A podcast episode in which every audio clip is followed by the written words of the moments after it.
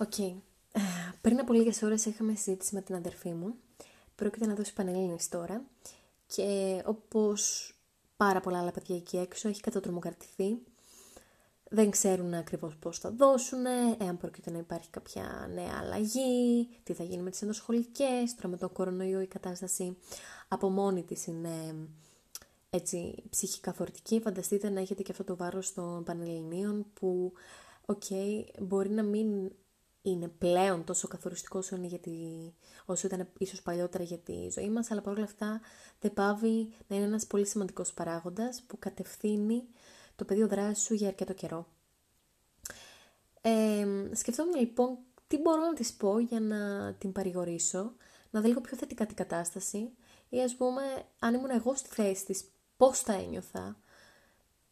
Η αλήθεια είναι ότι ε, εγώ έχω τρία χρόνια που έχω δώσει τις Πανελλήνιες και τότε το, το άγχος και η πίεση ήταν και πάλι μεγάλη, αλλά αυτό που βιώνουν τώρα τα παιδιά είναι πρωτόγνωρο.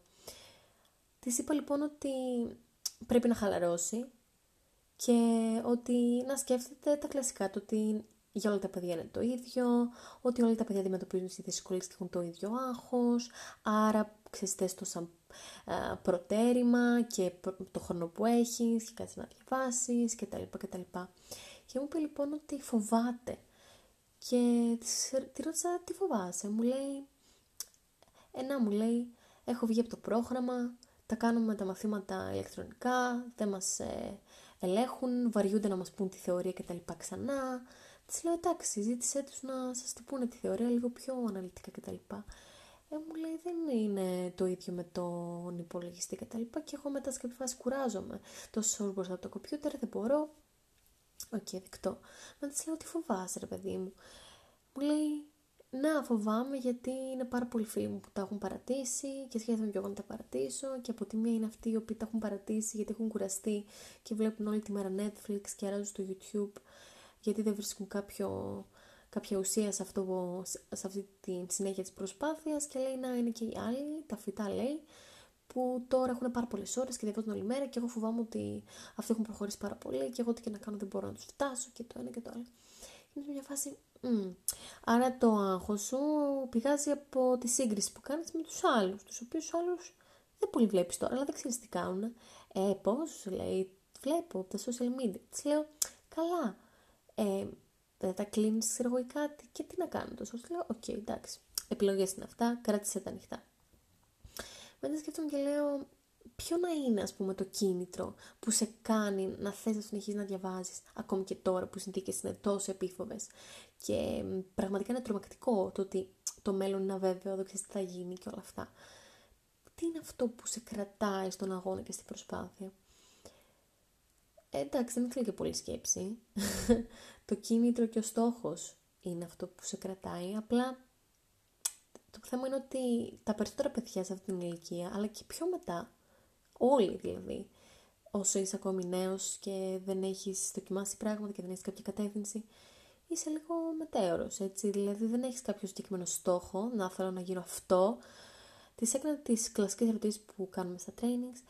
Ε, σε πέντε χρόνια από τώρα, πώς φαντάζεστε τον εαυτό σας, κλείστε τα μάτια και οραματιστείτε πού θα θέλατε να είστε στα πέντε χρόνια. Θα μου λέει, δεν ξέρω πού θέλω να είμαι σε τρεις μήνες. Θα σου πω πού θέλω να είμαι σε πέντε χρόνια. Λέω, έχεις δίκιο. Ήταν πολύ ηλίθια ερώτηση. Τι σου αρέσει να κάνεις, ρε παιδί μου, τι σε γεμίζει; Ε, σκέφτομαι ε, αρχιτεκτονική. Δεν είναι ότι μου πολύ αρέσει, μου κάνει αλλά συγκριτικά με τα υπόλοιπα μου αρέσει περισσότερο, τα άλλα δεν μου αρέσουν καθόλου. Λέω, OK, okay, καλά πήγε. Ξεκινάμε με τη μέθοδο του αποκλεισμού, τι δεν μας αρέσει. OK, okay, της λέω, πες ότι περνάς, ας πούμε, αρχιτεκτονική, ε, πώς φαντάζεσαι τον εαυτό σου μέσα στη σχολή, τι μπορείς να κάνεις. Ε, εντάξει, μωρέ, δεν πολύ ξέρω. Βλέπω μόνο τώρα τι κάνουμε με το σχέδιο και αυτό με αγχώνει, κάποιες φορές με κουράζει. Ε, κάτι άλλο που σου αρέσει, πώς θα φανταζόσαι τον εαυτό σου θα ήθελα, μου λέει, να έχω το δικό μου συγκρότημα, να μάθω να παίζω drums ε, και να βγάζω φωτογραφίες και να κάνω δικές μου εκθέσεις. Της λέω, πολύ ωραία όλα αυτά, αρέσει η αγάπη μου, αλλά πώς θα συνδέσεις με την αρχιτεκτονική; Ε, Οπότε μετά άρχισα και προσπαθούσα να βρω για κάθε τομέα που την ενδιαφέρει, για κάθε χόπι ή κάτι ξέρω εγώ, πώς μπορεί να συνδεθεί αυτό με τη σχολή της. Μήπως και καταφέρουμε να βρούμε αυτή τη σύνδεση που θα την κάνει έτσι να οραματιστεί το μέλλον της κάπως έτσι, προκειμένου να συνεχίσει να διαβάζει. Ή τουλάχιστον αυτά τα συναισθήματα της ελευθερίας και της αυτονομίας που θα μπορεί να κάνει ότι γουστάρεις και να το χαίρεσαι κτλ. Αυτό που μόνο του να είναι κίνητρο. Οπότε ξέρω εγώ της λέω: OK, φωτογραφία, το ξέρεις. Μου λέει ότι υπάρχουν ειδικοί φωτογράφοι που βγάζουν ε, τα οικίσματα, βγάζουν ε, τις πολυκατοικίες, τα κτίρια κτλ. Ε, και για τα μεσιτικά γραφεία, αλλά και γενικά διάφορες πολυεθνικές, έχουν συγκεκριμένα άτομα. Ναι, μου λέει, μου φαίνεται λίγο βαρετό. OK, okay, της λέω. Ε, μετά της λέω, ναι και βέβαια ε, ένας που είναι αρχιτεκτονική ρε παιδί μου έχει πολύ μεγάλη χωρική α, αντίληψη και μαθαίνει τα πάντα και για τα υλικά και ε, διάφορες τεχνικές μηχανικής, τώρα δεν ξέρω πολύ καλά εγώ, αλλά φαντάζομαι ότι τελειώνοντας έχεις μια πάρα πολύ ε, σφαιρική επίγνωση των πάντων που έχουν να κάνουν με τα υλικά, τις κατασκευές κτλ. Αλλά όχι μόνο αυτό, ε, και τη, με την καλεσιστία σου την εξασκείς και μαθαίνεις και διάφορα πράγματα, της λέω. Οπότε της λέω υπάρχει και μπορείς να δουλέψεις και σαν, ε, με, με, με, το design, να κάνεις κάτι ρε παιδί μου. Μου λέει μου αρέσει πάρα πολύ η μόδα. Της λέω, μ, αρχιτεκτονική με μόδα. Ε, φυσικά και μπορείς να κάνεις, λέω, μόδα με αρχιτεκτονική, γιατί δεν είναι μόνο μόδα τα ρούχα και τα αντικείμενα, μπορεί να είναι ακόμη και τάσεις ε, οικισμάτων, αρχιτεκτονικής, προσπαθώ να βρω σχέση με τα πάντα. Και ζορίστηκα και συνειδητοποίησα ότι, οκ, εσύ έχεις το πλεονέκτημα του ότι, OK, okay, έχεις δει κάποια πράγματα, εκ του ασφαλούς πετάς ιδέες και που θεωρείς ότι ίσως και να μπορούν να γίνουν, αλλά δεν είναι κάτι στάνταρ, κάτι σίγουρο κτλ. Λέω, πώς να νιώθει ένα παιδί που δεν ξέρει καλά καλά τι θέλει να κάνει σε δύο μήνες, δεν ξέρει καλά καλά τι του αρέσει να κάνει, δεν ξέρει τι είναι καλό να κάνει, γιατί ακόμα σε αυτήν την ηλικία εξασκούμε τα ταλέντα μας και τις δεξιότητές μας και δεν τα έχουμε δοκιμάσει όλα, δεν ξέρουμε δηλαδή αν κάτι θα μας βγει ή κάτι δεν θα μας βγει. Επίσης η όλη φάση με την κριτική και την αυτοκριτική ακόμη είναι λίγο συγκεχημένη. Το feedback ίσως πολλές φορές είναι λίγο σκληρό από ό,τι πρέπει, με αποτέλεσμα να μας αποθαρρύνει εμείς να το παίρνουμε προσωπικά, γιατί μην ξεχνάτε ότι αυτή η ηλικία είναι η ηλικία που τα παίρνουμε όλα προσωπικά. Οπότε λέω, δεν ξέρω, ε, αχώθηκα λίγο και δεν ήξερα να της πω πόσο λίγο να τη βοηθήσω. Εν τέλει, μάλλον κάτι κουτσό κατάφερα, δίνοντας ιδέες και λέγοντας τι μπορεί να κάνει. Μετά άρχισα να της λέω τα φαντάσου, ξέρω εγώ, ότι μετά όλο αυτό θα τελειώσει και θα μπορείς να κάνεις ό,τι θέλεις και ότι δεν καθορίζει το πτυχίο σου τίποτα πλέον και ότι όλα έχουν να κάνουν με αυτά που κάνεις παράλληλα με τις σπουδές σου και μετά και ακόμη να μην έχει καμία σχέση αυτό που θα σπουδάσεις με αυτό που θα κάνεις μετέπειτα δες το όλα σαν κέρδος και έλεγα κάτι τέτοια κουλάκια όμορφα. Μετά της έλεγα ότι, μετά μου έλεγε, ναι λέει, αλλά φοβάμαι ότι έχω διαβάσει πολύ και εκείνη την ώρα θα πελαγώσω και δεν θα τα καταφέρω και δεν θα μου, δεν θα μου έρθουν αυτά που έχω διαβάσει και τα λοιπά. Της λέω, ε, αγάπη μου γλυκιά, ξέρεις την άποψή μου πάνω σε αυτό το θέμα.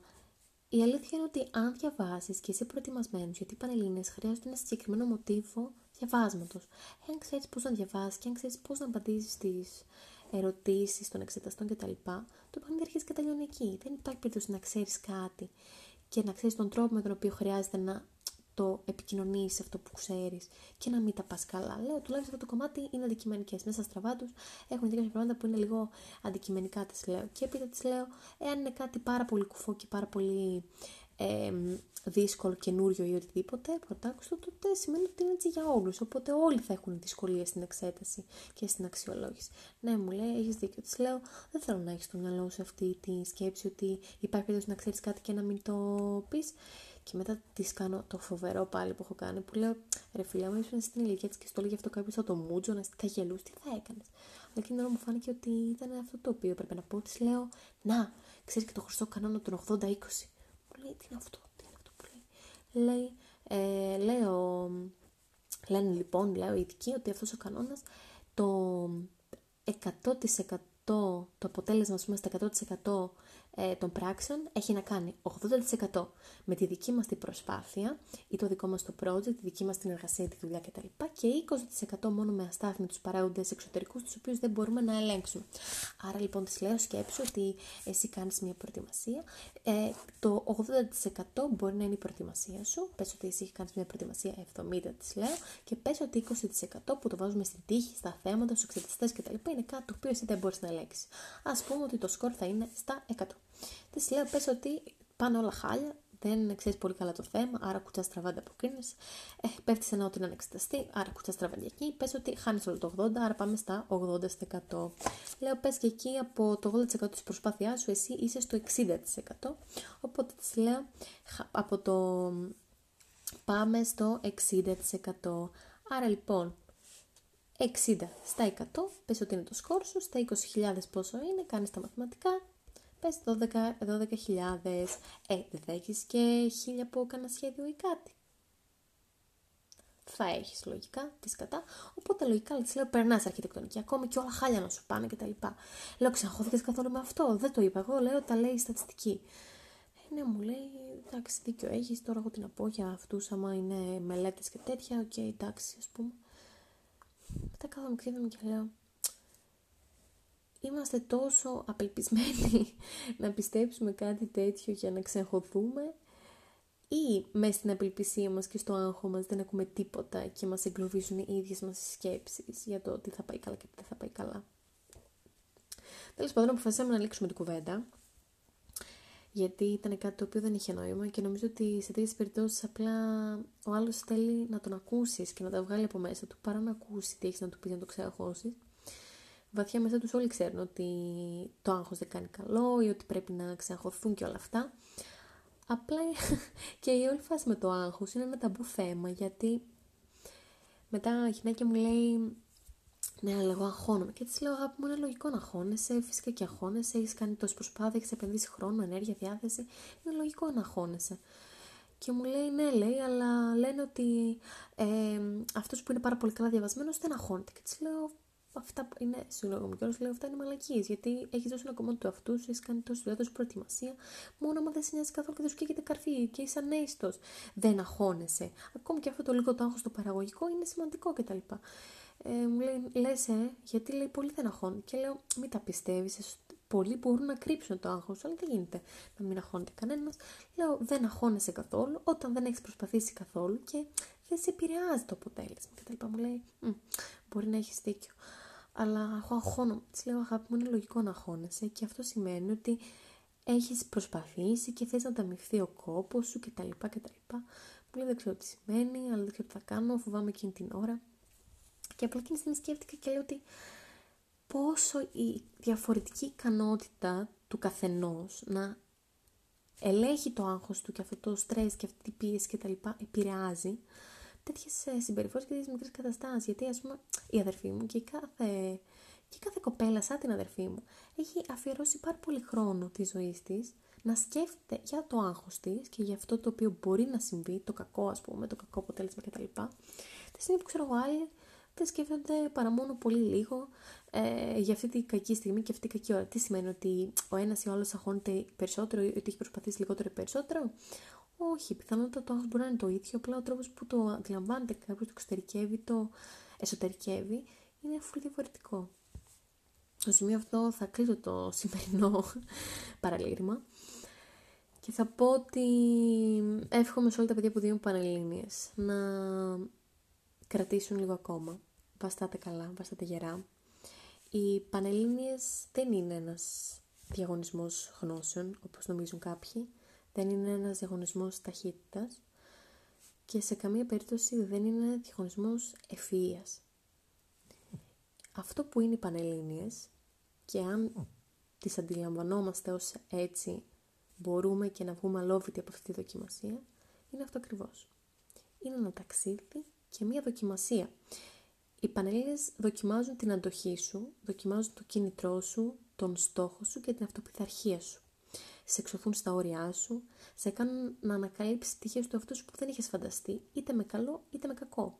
Δοκιμάζουν τα νεύρα σου, δοκιμάζουν το πείσμα σου, την αποφασιστικότητά σου, τη στήριξη που έχεις και από τον εαυτό σου, αλλά και από το περιβάλλον σου, τα άτομα που έχεις στο οικείο περιβάλλον σου, δοκιμάζουν τα όνειρά σου, δοκιμάζουν ε, την απεσιοδοξία σου, τη ματαιοδοξία σου, τη φιλοδοξία σου, δοκιμάζουν τα πάντα σου μέχρι στιγμής. Είναι κάτι πολύ καθοριστικό. Και σε σφυριλατεί για μια ζωή.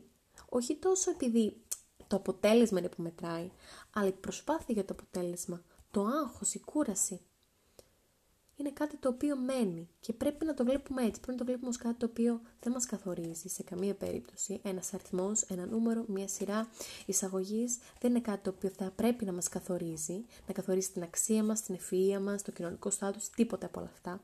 Αλλά σε κάθε περίπτωση είναι μια ένδειξη του πόσο ανταποκριθήκαμε σε μια δοκιμασία.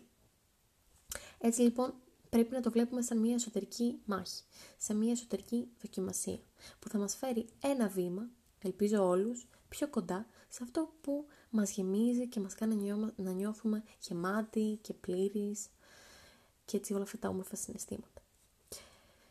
Τι να πω, εύχομαι να έρθουν καλύτερες ημέρες και σε όλα τα παιδιά εκεί έξω έχουμε πολύ καλή επιτυχία. Είμαστε όλοι μαζί σας, το περάσαμε όλοι και όσο και να ακούγεται πεζό, όλοι το περάσαμε, είμαστε στην διαθέση, τότε ήταν πιο δύσκολα, τώρα είναι πιο εύκολα. Είναι διαφορετικά. Για τον καθένα είναι μια δική του εσωτερική πάλι. Είναι ένας προσωπικός αγώνας. Είναι μια δοκιμασία με τα όρια σου, με τα θέλω, με τα πρέπει σου. Και πρέπει να το βλέπουμε έτσι. Γιατί μετά αυτό θα το θυμόμαστε και είτε θα γελάμε, είτε θα σκεφτόμαστε ότι θα μπορούσαμε να είχαμε κάνει διαφορετικά. Όχι, είναι το τώρα. Είναι το τώρα που μπορεί να έχει μια μικρή επίδραση το αύριο, αλλά δεν καθορίζει τίποτε από όλα αυτά. Ούτε και το πριν το καθορίζει το τώρα. Εάν ήσουν μια ζωή ένας μαθητής ε, μέτριος ή αν δεν είχες ποτέ κίνητρο να διαβάσεις κτλ. κτλ. Δεν σημαίνει ότι είσαι καταδικασμένος ή ότι έχεις προκαθορίσει ε, την πορεία σου και όλα αυτά. Τίποτα. Όλα αυτά είναι βλακίες. Η Πανελλήνες είναι το εδώ και το τώρα είναι το τώρα και το τι θέλουμε να έχουμε στο μυαλό μας για το τώρα, για τον εαυτό μας. Να πιστεύουμε στις δυνατότητές μας, να πιστεύουμε στην προσπάθειά μας και να νιώθουμε καλά με τον εαυτό μας. Τη ρώτησα λοιπόν και με αυτό θα κλείσω. Της λέω, είσαι περήφανη για αυτό που έχεις κάνει μέχρι τώρα; Ε, μου λέει, ε, δεν μπορώ τώρα να πάω να δώσω αύριο, τώρα τι να δώσω, όχι, της λέω, άλλο σε ρώτησα. Της λέω, είσαι περήφανη για αυτό που έχεις κάνει μέχρι τώρα, για τον κόπο και τον αγώνα που έχεις κάνει μέχρι τώρα.